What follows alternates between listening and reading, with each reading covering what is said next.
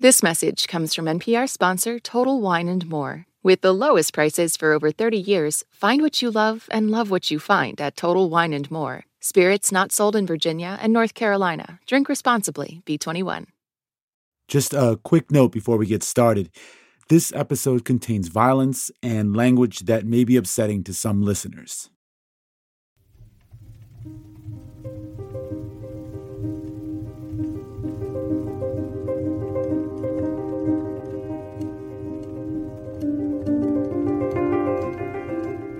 The whole history of the progress of human liberty shows that all concessions yet made to her claims have been born of earnest struggle.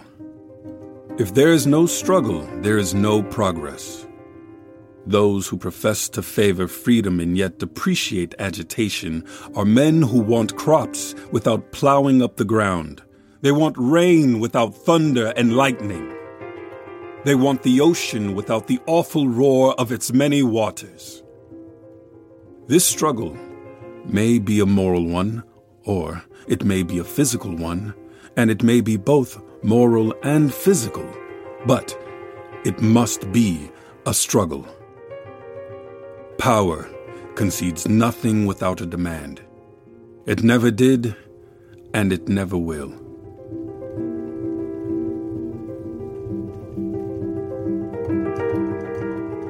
These are the words of Frederick Douglass, one of the greatest minds in American history. Born into slavery in the early 1800s, Douglass would live to see the Civil War, emancipation, black men getting the right to vote with the 15th Amendment, and the beginning of the terrors and humiliations of Jim Crow. And through all of that, he kept coming back to one thing a sacred right he believed was at the heart of American democracy voting we're tackling the question that both haunted and drove Douglass his entire life. Is our democracy set up to include everyone? And if not, can it ever be?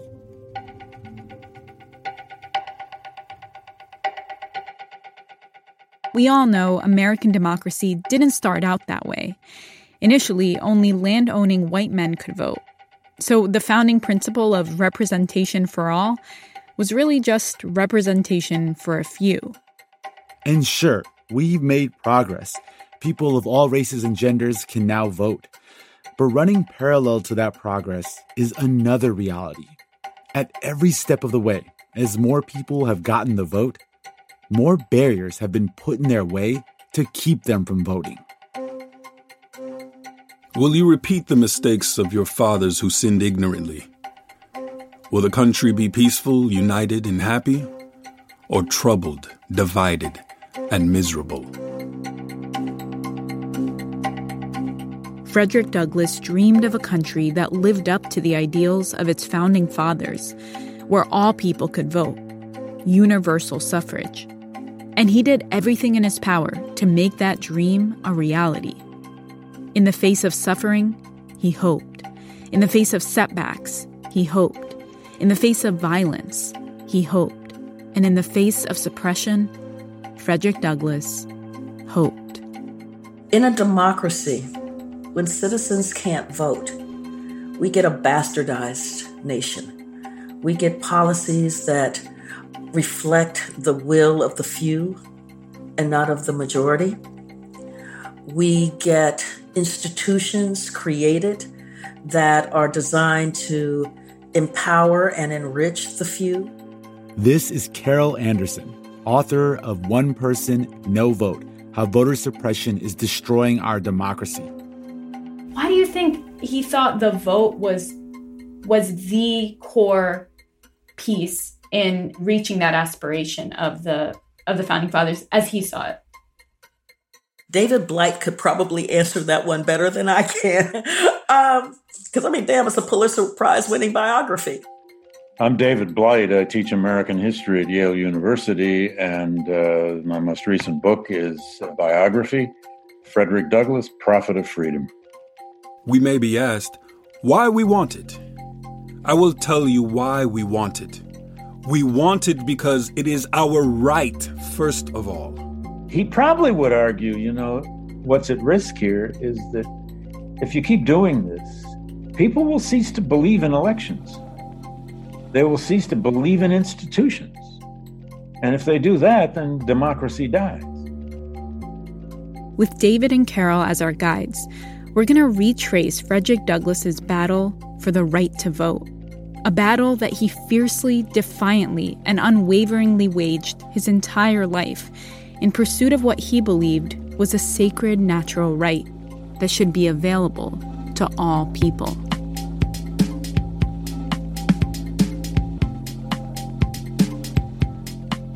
I'm Ramtin Arablouei.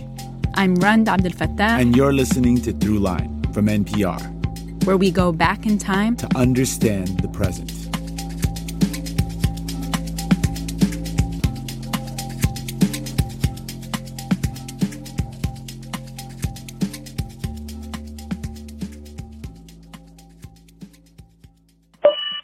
This is Brett from Dallas, Texas, and you're listening to Throughline by NPR. You guys make uh, I can't even say it right. You guys make working these long, hard days outside a lot easier. Thank you. This message comes from NPR sponsor Teladoc Health. There are lots of reasons for wanting to be healthy family, work, living a fuller life. Teladoc Health understands. Whether you have diabetes, high blood pressure, or just need to manage your weight, Teladoc Health can help. Visit teladochealth.com slash what's your why for more information. That's T-E-L-A-D-O-C health slash what's your why. Part 1. The Cheering Beams of Truth.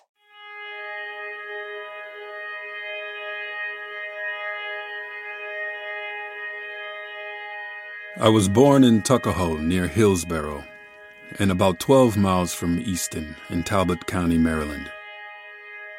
I have no accurate knowledge of my age, never having seen any authentic record containing it. By far the larger part of the slaves know as little of their ages as horses know of theirs, and it is the wish of most masters within my knowledge to keep their slaves thus ignorant. Frederick Douglass is born on the eastern shore of Maryland, a true backwater of the early slave society of the South. He's born with the uh, elaborate name of Frederick Augustus Washington Bailey. Precisely why his mother, who was Harriet Bailey, gave him all those names, we do not know for sure. My mother and I were separated when I was but an infant, before I knew her as my mother. It is a common custom to part children from their mothers at a very early age. For what this separation is done, I do not know. Unless it be to hinder the development of the child's affection towards its mother, and to blunt and destroy the natural affection of the mother for the child. This is the inevitable result. By the time he's born, the Cotton Kingdom has been has been born. And uh, in the next three to four decades, it will grow into the single largest American crop and commodity by far. And slaves will become the single largest financial asset in the entire American economy. I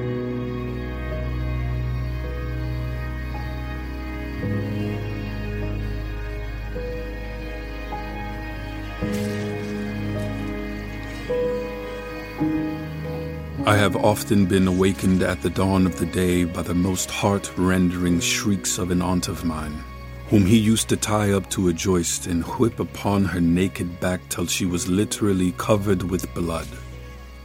No words, no tears, no prayers from his gory victim seemed to move his iron heart from its bloody purpose.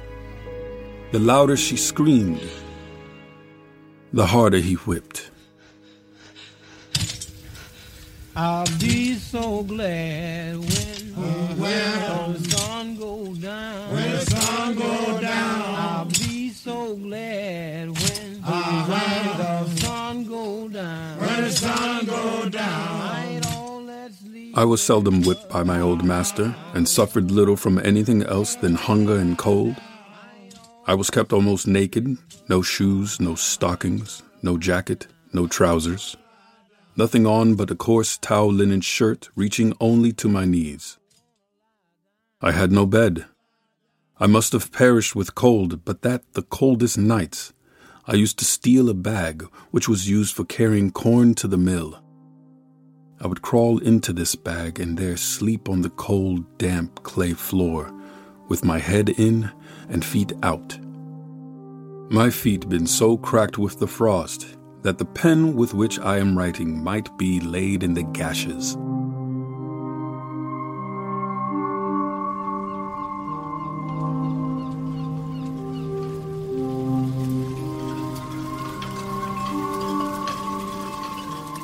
He is uh, shipped to Baltimore up the Chesapeake when he's seven years old to be the playmate of his owner's brother's son. We sailed out of Miles River for Baltimore on a Saturday morning. I remember only the day of the week, for at that time I had no knowledge of the days of the month nor the months of the year. On setting sail, I walked aft and gave Colonel Lloyd's plantation what I hoped would be the last look. The best luck or fate in Douglass's early life was going to Baltimore because it opened to him a new vision on the world. Baltimore was a very large seaport then and a big shipbuilding center. Sophia Auld takes him in because he's supposed to be the playmate of their son, she teaches him his letters, the alphabet. And he takes to reading in an insatiable way. Hugh her husband, stopped by one day and said, You can't teach that kid anymore. In fact, Douglass describes it using the N word. A nigger should know nothing but to obey his master. You must stop teaching him to do as he is told to do. Learning would spoil the best nigger in the world.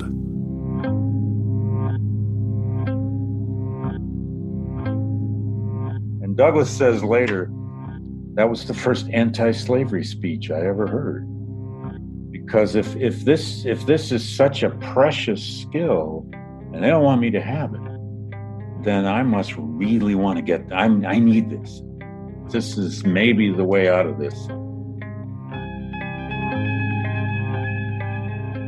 To scatter the clouds of ignorance and air from the atmosphere of reason.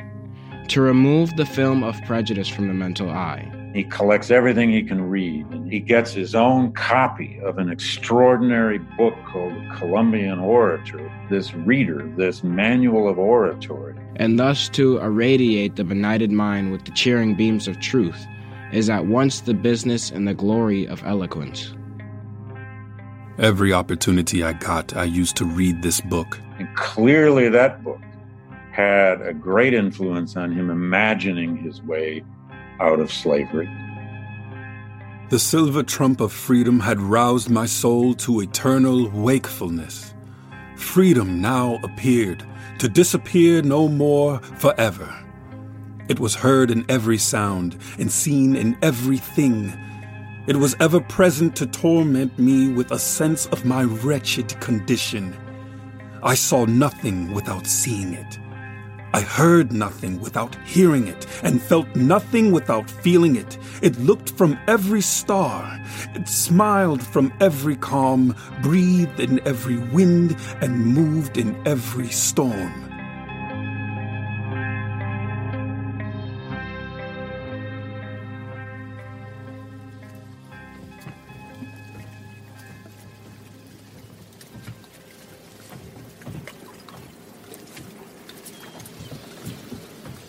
And he eventually, as a teenager, gets jobs down on the wharves. In 1838, there were about 3,000 slaves in Baltimore, but there were about 17,000 free blacks.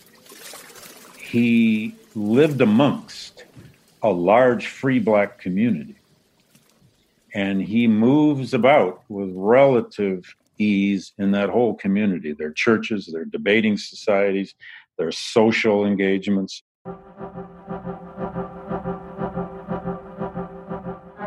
I now come to that part of my life during which I planned and finally succeeded in making my escape from slavery. When he's about 19 and then 20, he hatched a plot to escape from Baltimore. He dressed as a sailor, uh, which was not uncommon uh, out of Baltimore. He wore a sailor's outfit. He had a sailor's broad brimmed hat, and he had that big wide collar of a sailor boy. And he borrowed a sailor's identification papers from an old retired black sailor. And the plan, as he hatched it with the, the help of a few people, was to take the train. He bought a ticket. He took the train out of Baltimore. Uh, he escaped up through first uh, Delaware and then into Pennsylvania and then from Philadelphia, a train all the way to Hoboken, which is where the train lines uh, ended. And in a, in a little boat, he crossed uh, a little ferry. He crossed the Hudson River. And in 36 to 38 hours, by three different trains and three different boats, he reached New York City. He only had a few dollars in his pocket. Uh, and that copy of the Columbian Orator in another pocket. The flight was a bold and perilous one. But here I am, in the great city of New York, safe and sound, without loss of blood or bone. It is a combination of sheer chutzpah and fear on one hand, and uh, really good planning on another. The dreams of my childhood and purpose of my manhood were now fulfilled. A sense of loneliness and insecurity oppressed me sadly. A man, homeless, shelterless, breadless, friendless, and moneyless, is not in a condition to assume a very proud or joyous tone. I was not only free from slavery, but I was free from home as well. At this time, Anna, my intended wife, came on. For I wrote to her immediately after my arrival at New York, notwithstanding my homeless, houseless, and helpless condition, informing her of my successful flight and wishing her to come on forthwith. Anna, Anna Murray, she was a free black woman, born free, out on the Eastern Shore, only about three miles from where Fred was born. They meet in Baltimore in his late teen years. She worked as a domestic, a servant. The word gets quickly to Anna. She had her bags packed and she arrived in New York They were married in the home of David Ruggles, who was the African American kind of local leader of the New York variation of the Underground Railroad. They were married in his parlor. She wore a purple dress.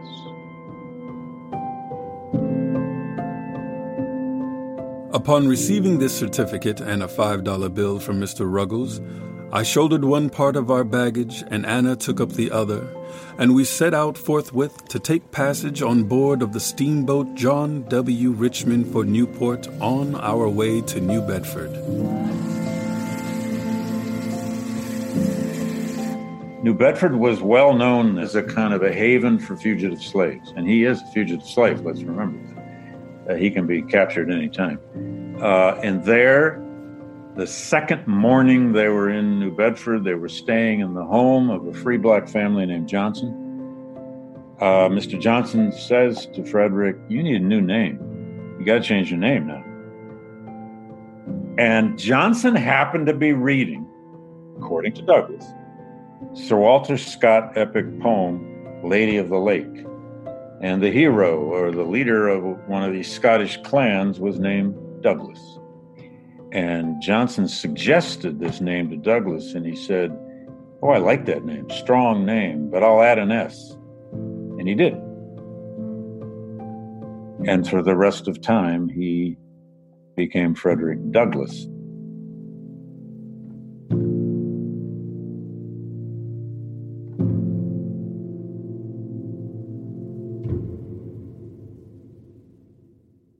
First things he does as a fugitive slave, as a 21 year old, is to register to vote. And there's a record. He is listed Frederick Douglass. He paid the $1.50 poll tax. Massachusetts had a poll tax. In New England, black men voted uh, pretty much all through the antebellum period. And I love the irony of it.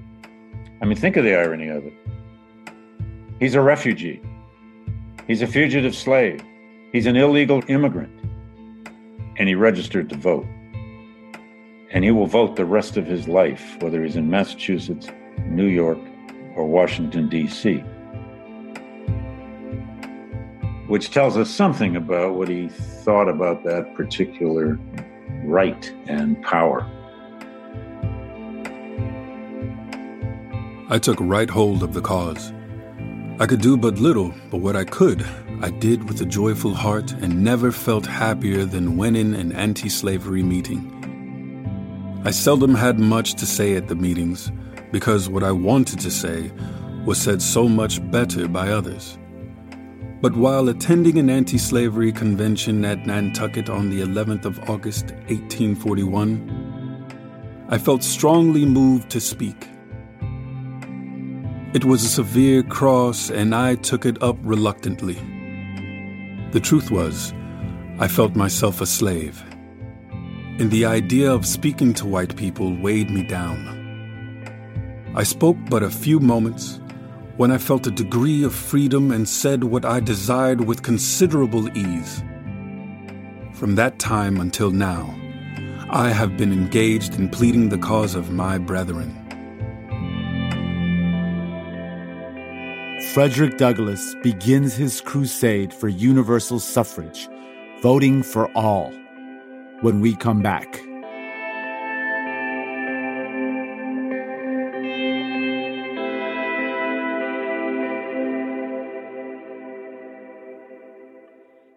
Hey, my name is Miriam from San Jose, California, and you're listening to Throughline from NPR. This message comes from NPR sponsor NetSuite by Oracle. You look around your business and see inefficiency everywhere, so you should know these numbers 37,000, the number of businesses which have upgraded to NetSuite by Oracle. 25. NetSuite just turned 25. That's 25 years of helping businesses streamline their finances and reduce costs. 1. Because your unique business deserves a customized solution, and that's NetSuite. Learn more at netsuite.com/throughline. This message is brought to you by Apple Pay. Fussing with plastic cards should be a thing of the past. Instead, pay the Apple way. Apple Pay is easy, secure, and built into iPhone. All you have to do is set it up. Just add a card in the Wallet app and you're good to go. Part 2 The Sacred Right.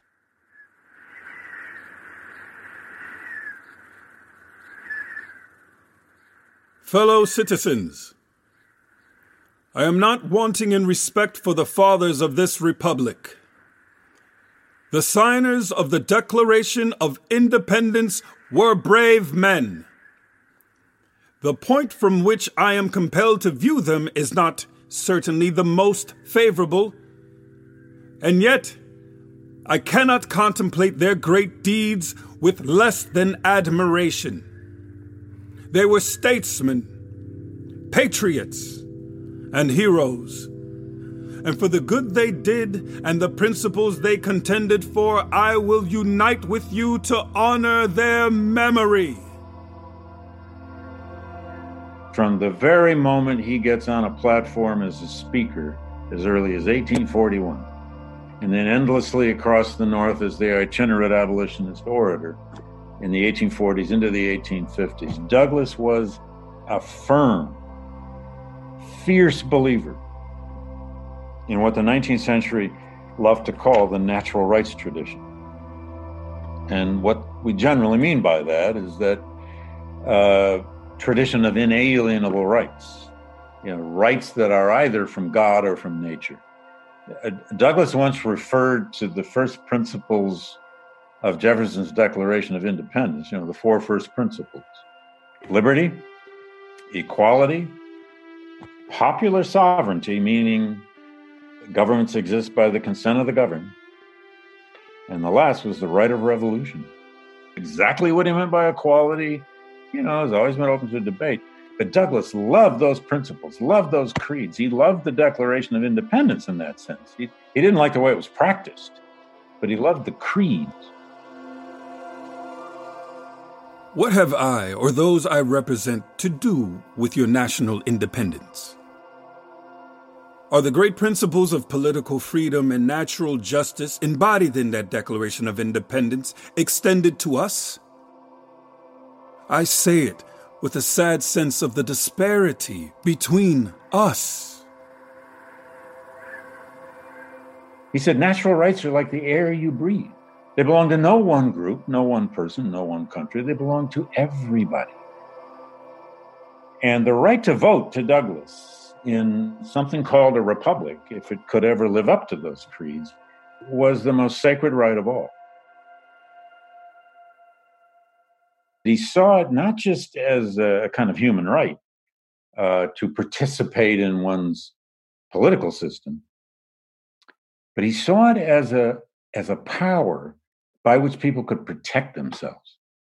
That's a little hard sometimes in our world, you know, 21st century, especially with young people, to convince them, you know, your right to vote is, is a way to protect yourself. Douglass really believed that, and he said it a thousand times over that the right to vote for African Americans in particular, especially once they were liberated by the Civil War, was their greatest self protection.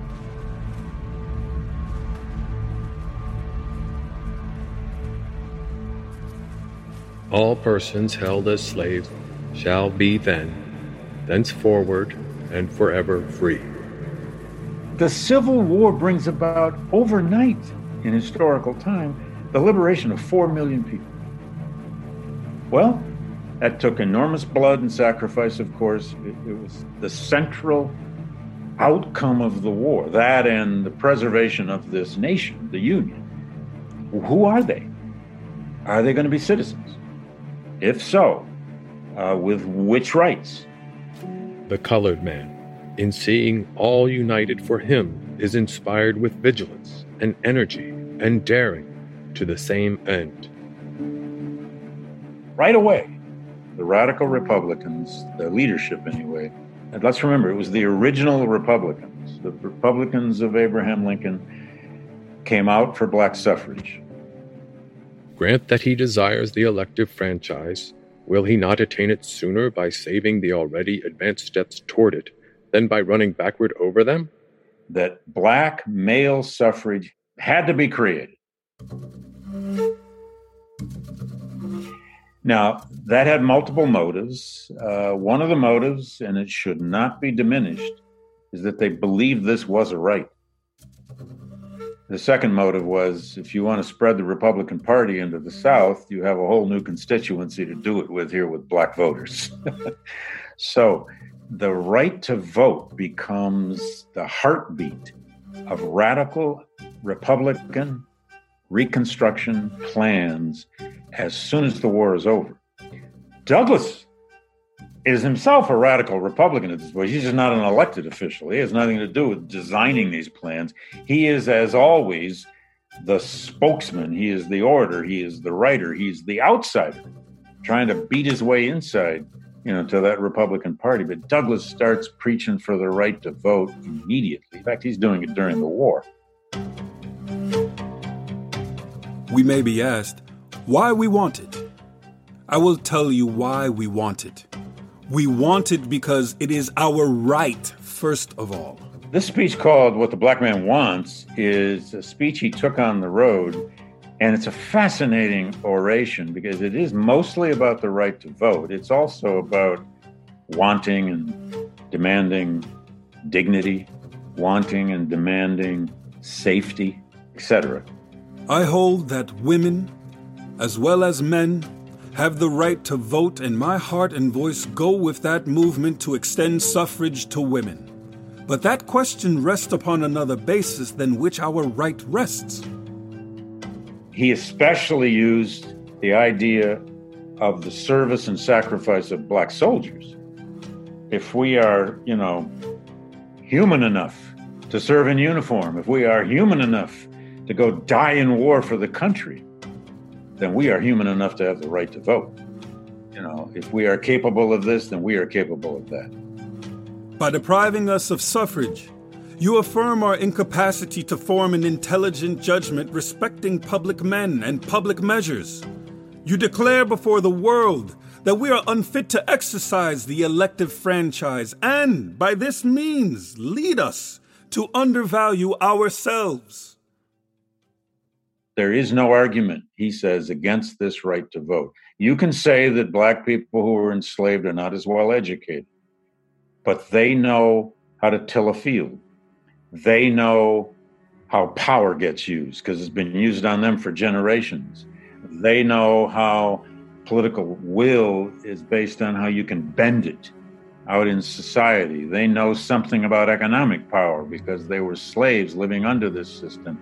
So he says over and over and over don't tell us we're not educated as a means of not letting us vote. Help us get educated, and we'll show you how to vote.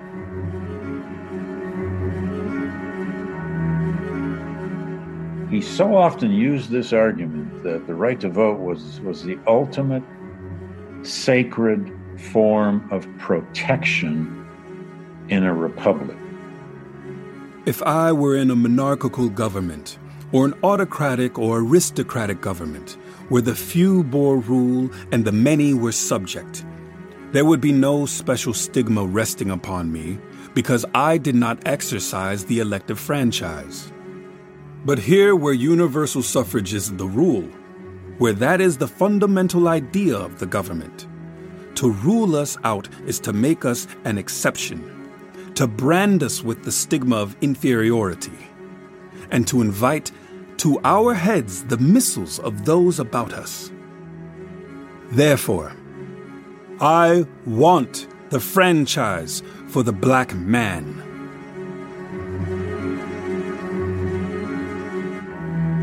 Douglass had this sense that voting wasn't just as individuals. Douglass's view of this was you don't just vote as an individual you know, there's all this one man or one person, one vote, you know, this idea, what has the government done for me, me, me, me? Nah. Douglass argued, and I think we should all argue, that we vote in groups. And if you don't vote, you let your group down. We don't just go vote as alienated single individuals. We vote in blocks. And he made that argument right away that black folk, especially in the in the heavily black populated regions of the South could become a powerful voting bloc.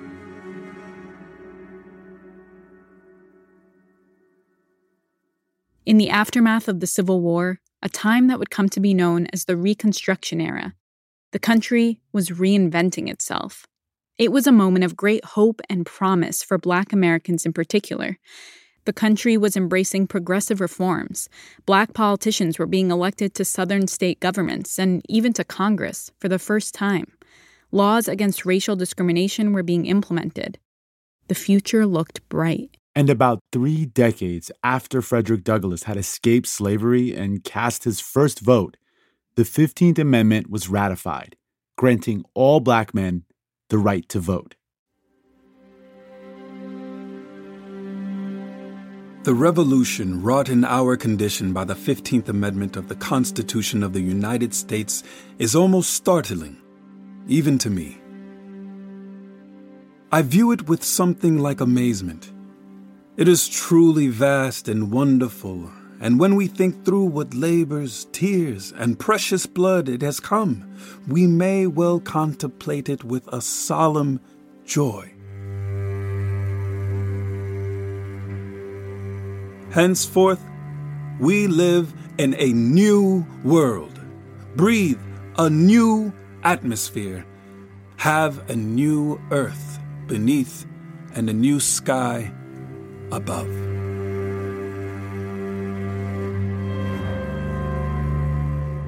Probably the most openly hopeful brief period of Douglass's life was from about 1867 to 1870 or so.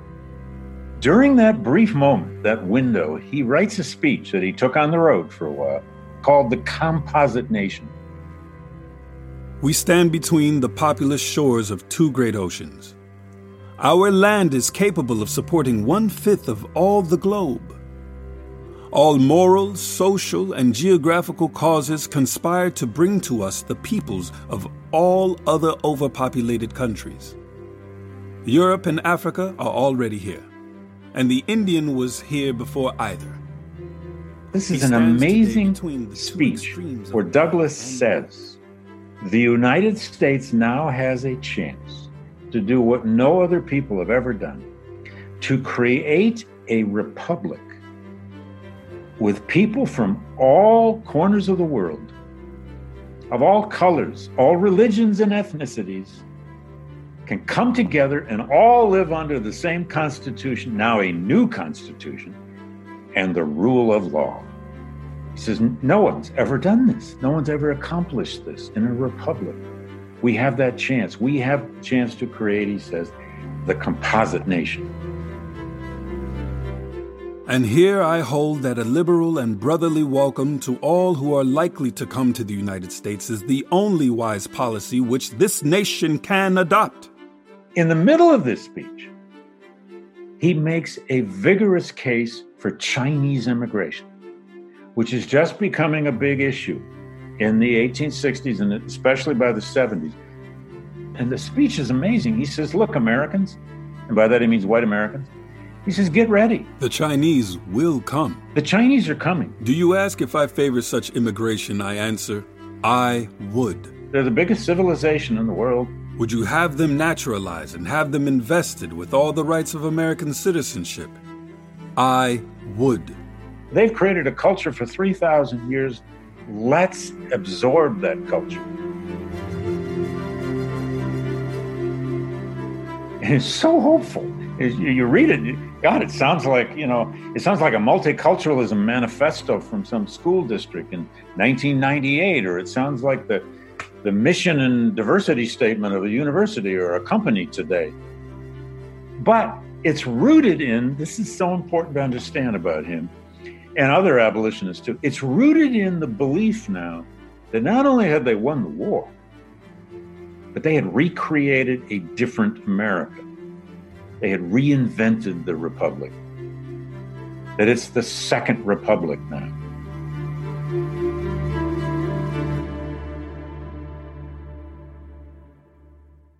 However, like all revolutions, this one will have a counter revolution. In the 1868 presidential, the general election, uh, the first time black men voted in large numbers, black men in the South, former slaves, the freedmen themselves, lined up in droves at voting polls to vote. And they voted for the conqueror of the Confederacy, Ulysses Grant and he became president. Now, the Democrats at that time ran a viciously, I mean, very openly racist white supremacist campaign against Grant. That campaign, it must be said, was probably the single most racist and white supremacist campaign ever conducted in American history. They just appealed to white man's society, white man's government, and protecting the country from, you know, the N word vote.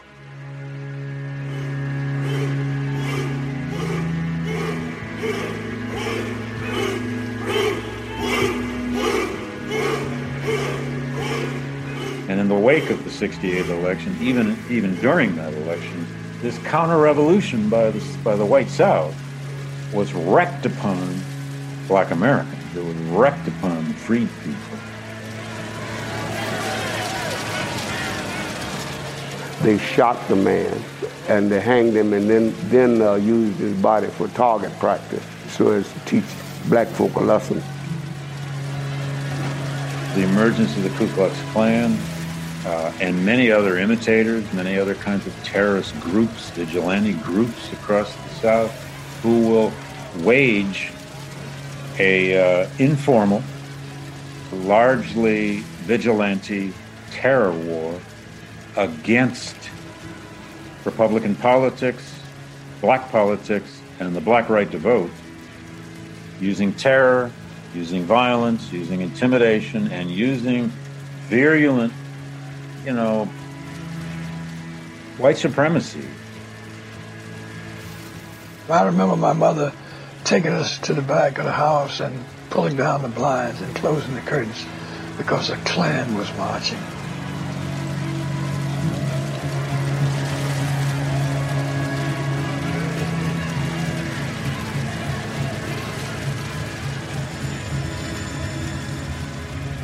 All the good scholarship about the Klan and all of its imitators shows that the principal aim of Klan violence and others was to stop black politics, to wipe out black suffrage.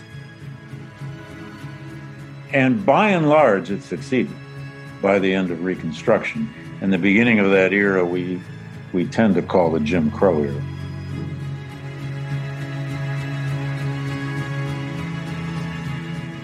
The Jim Crow era would last almost a hundred years and would be defined by the violent, systematic oppression of black Americans across the South.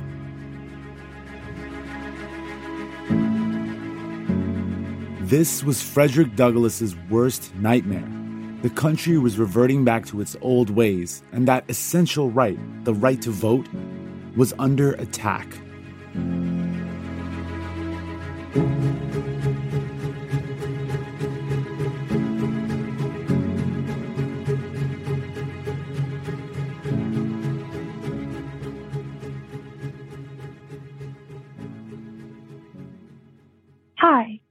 Audrey calling from Lancaster, Pennsylvania, and you're listening to Throughline from NPR. Thank you so much for this podcast. Every episode is so unique and fascinating, and I look forward to it every week. Keep up the great work. This message comes from Apple Card. You earn up to 3% daily cash on every purchase. That's 3% on products at Apple, 2% on all other Apple Card with Apple Pay purchases, and 1% on anything you buy with your titanium Apple Card or virtual card number. Visit apple.co slash card calculator to see how much you can earn. Apple Card issued by Goldman Sachs Bank USA, Salt Lake City branch. Subject to credit approval. Terms apply. Part 3 A Nation of Sopranos. I tell the story of Maceo Snipes. He goes to the voting spot, and there's a sign over the door that says something to the effect the first Negro that votes, that'll be the last thing he ever does. So he walks in, he casts his ballot, he walks out, nothing. He goes home for several days, nothing.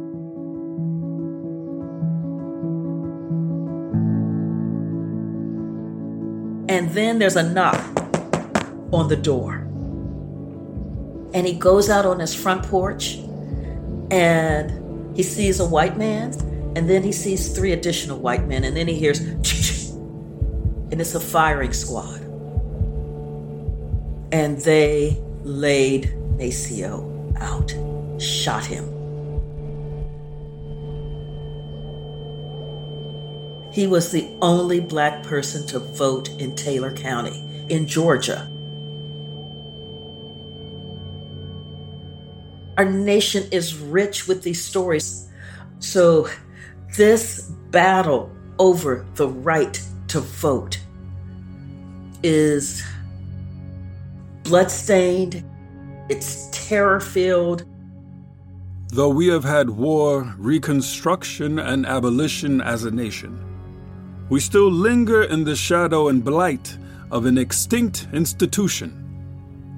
Though the colored man is no longer subject to be bought and sold, he is still surrounded by an adverse sentiment which fetters all his movements. In his downward course, he meets with no resistance, but his course upward is resented and resisted at every step of his progress. At times, it causes a real despair for him and for others in the former abolitionist movement.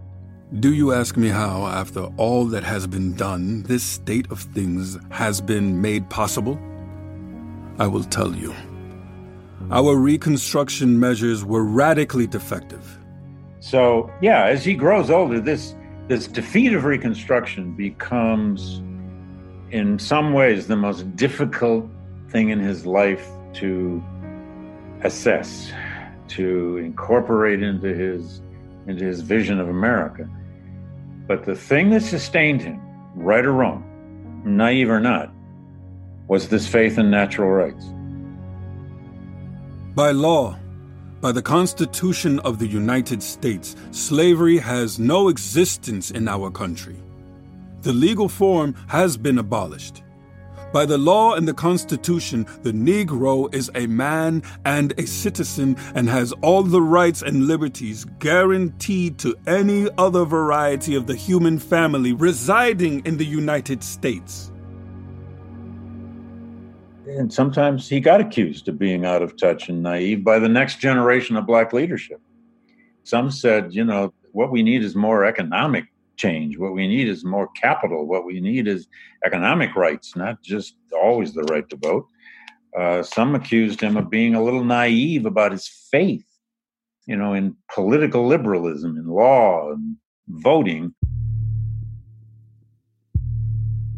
And eventually, Douglass did travel to the deep south. He went all the way to Florida on one trip. He went all across Georgia, Alabama on another trip. These are in the 1880s, early 1890s.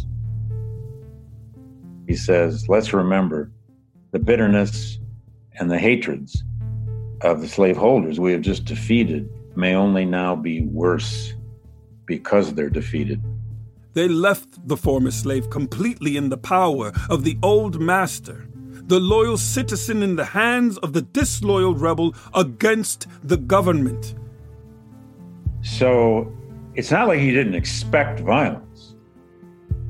But what he did hope for was more enforcement in the South of the freedmen's rights and the freedmen's safety.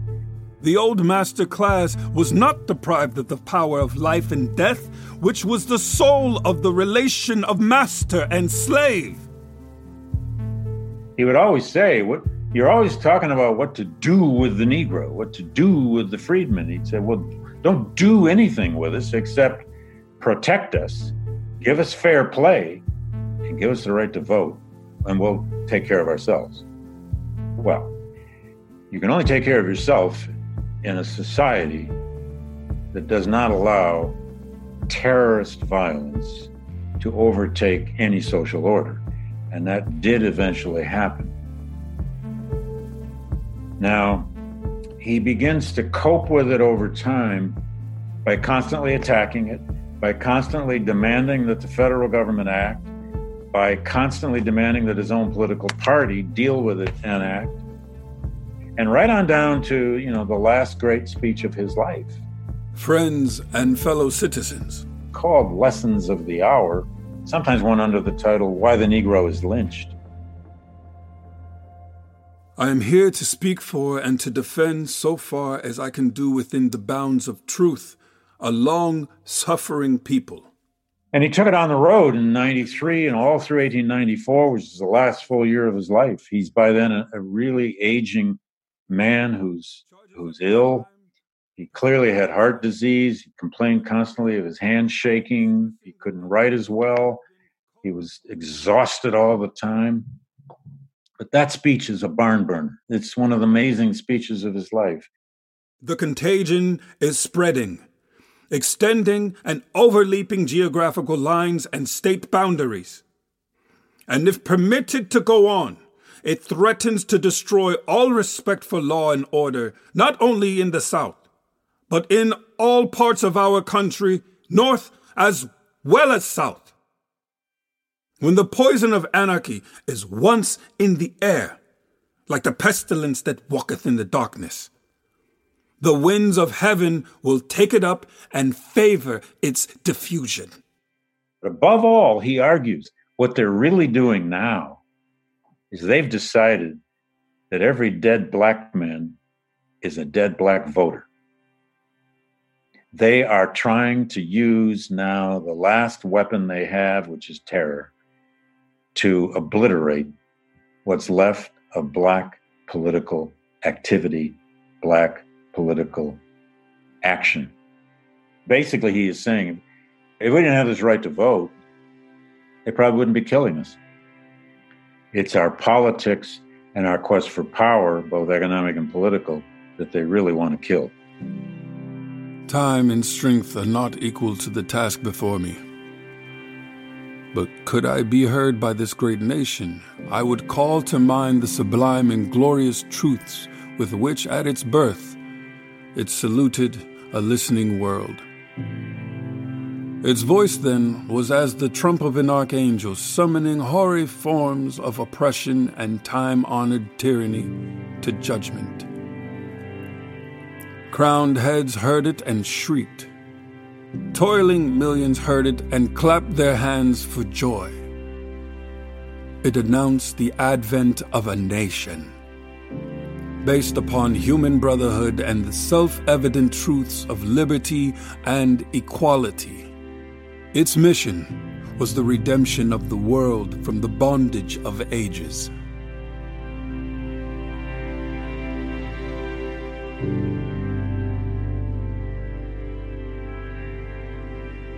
Frederick Douglass continued to fight for universal suffrage, for a truly representative and fair democracy till the very end.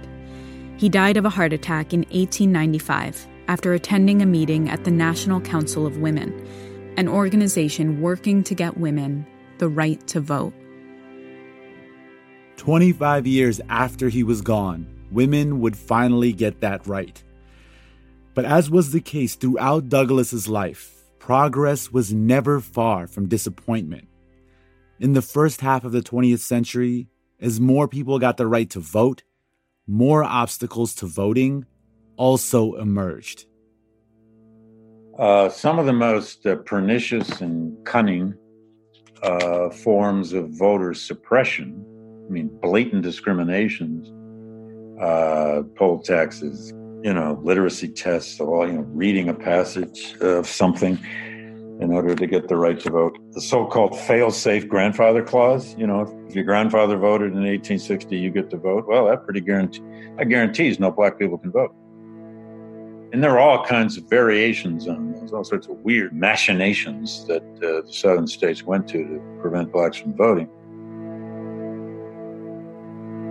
One of the things I say, and I am no Frederick Douglass, is that when we have an electorate where it's only sopranos singing, mm, that gets harsh on the ears after a, a quick minute.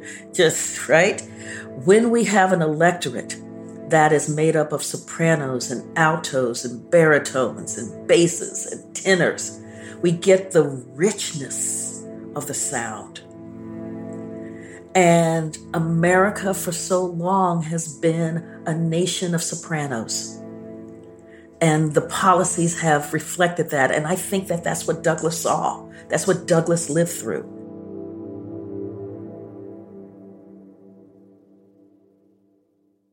By the early 1940s, as the U.S. was gearing up to enter World War II, the terror and voter suppression tactics of the Jim Crow era had taken a massive toll. Frederick Douglass's worst fears had been realized black suffrage was almost non existent in the South. Only 3% of African American adults were registered to vote in the South. And the states are yelling states' rights, states' rights, states' rights. And because the language is race neutral enough, the federal government, even if it wanted to, didn't quite have the mechanism to intervene.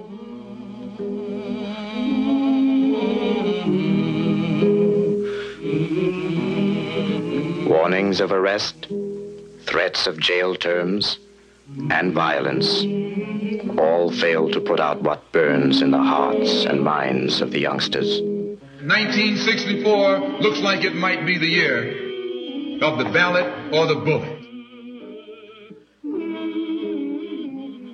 The command of the Constitution is plain. It is wrong, deadly wrong, to deny any of your fellow Americans the right to vote in this country. On August 6, 1965, President Lyndon B. Johnson signed the Voting Rights Act, which outlawed the discriminatory voting practices of the Jim Crow era, things like literacy tests and the grandfather clause. This was a big deal. The federal government was finally taking a firm stance against voter suppression. At times, history and fate meet at a single time, in a single place to shape a turning point in man's unending search for freedom. We'll hear argument first this morning in case 1296, Shelby County versus Holder. Mr. Ryan? Fast forward to 2013. The Supreme Court is deliberating whether key parts of the Voting Rights Act are constitutional. Now, the question is is it rational to do that? And, and in a 5 to 4 ruling, they decide that crucial parts of the act are unconstitutional. Chief Justice John Roberts explained the court's decision. I think what we're talking about here is that Congress looks and says, well, we did solve that problem, as everyone agrees. It's been very effective. Section 5 has. Roberts ruled that racism wasn't like it was back in the 60s. I mean, I we have overcome. You have a different constituency from the constituency you had in 1964.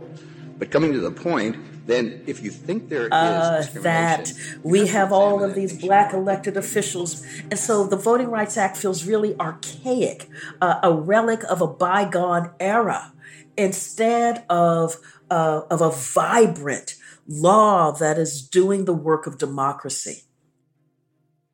Problem was, of course, racial discrimination hadn't evaporated in those four decades. It is still a grim reality of voting in America and Shelby v. Holder only made things worse. Voter ID laws have been passed in so many states you can't count them now. And in many cases, especially this affects the black community in the South where people don't have driver's license. They don't own a state issued ID.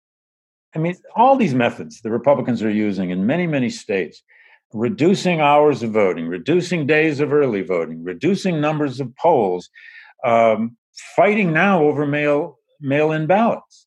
I mean, we like to treat this kind of disfranchisement as some kind of relic of the past. No.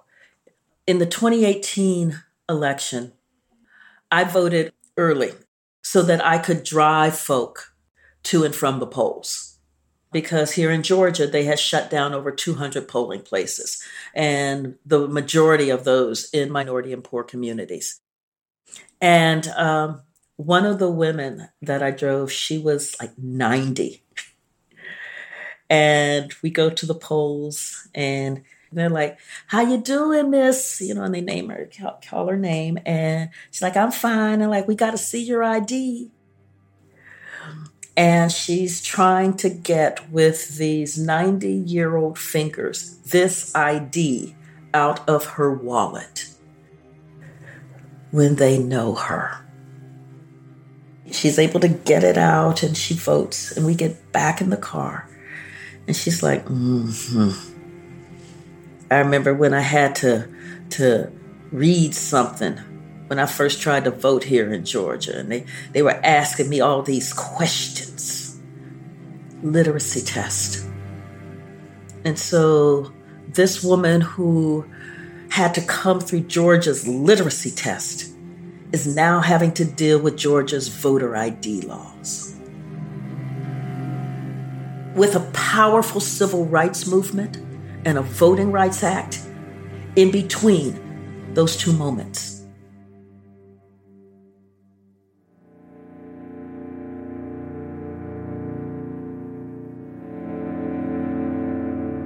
This is why history matters. So if we're just picking up and seeing something now and we're treating it like it's it's it's new, then we don't understand the roots of how we got here. How this thing has evolved and not evolved over time. These kinds of consistent battles between our ideals and the depth of wealth and political power tied to that wealth and what that clash has meant for the way that the United States has unfolded, the way this democracy has unfolded. We live on the plane of aspiration of what this nation could be, but we're also so aware of how fragile, how tenuous progress is. And that's why we fight. Apply these sublime and glorious truths to the situation now before you. Put away your race prejudice. Banish the idea that one class must rule over another. Recognize the fact that the rights of the humblest citizen are as worthy of protection as are those of the highest, and your problem will be solved. And whatever may be in store for it in the future, whether prosperity or adversity, whether it shall have foes without or foes within, whether there shall be peace or war, based upon the eternal principles of truth justice, and humanity, and with no class having any cause of complaint or grievance. Your republic will stand and flourish forever.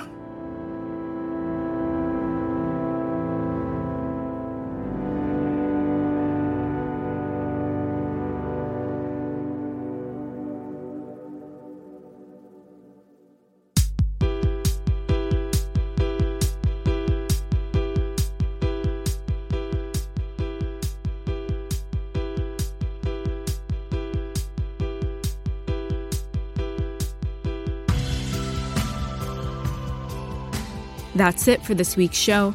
I'm Rund Abdelfatah. I'm Ramtin Arablouei, and you've been listening to Throughline from NPR. This episode was produced by me. And me, and Jamie York, Lawrence Wu, Laine Kaplan-Levenson, Julie Caine, Victoria Whitley Berry, Parth Shah. I'm Jose Rufino. I played Frederick Douglass. Fact checking for this episode was done by Kevin Vogel. Thank you to the Lawyers Committee for Civil Rights Under Law for helping us get connected to people on the ground who have experienced voter suppression directly or are working hard to fight it.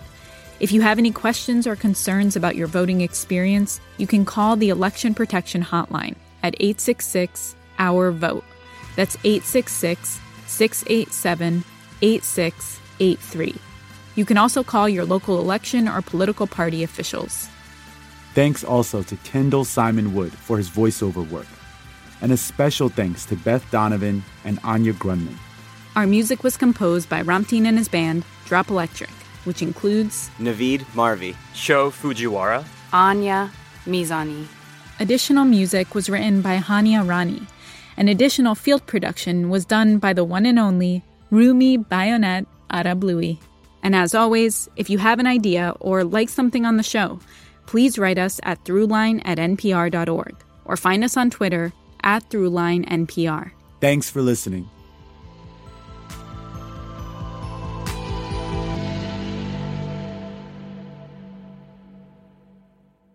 Ramtin, I have a confession. I like coffee now. Bro, what are you talking about? you literally said you hate coffee on this show. Yeah, but that all changed when I tried Brewline, Throughline's very own coffee. And you can get your own by visiting nprcoffeeclub.org. Brewline. Even coffee haters love it.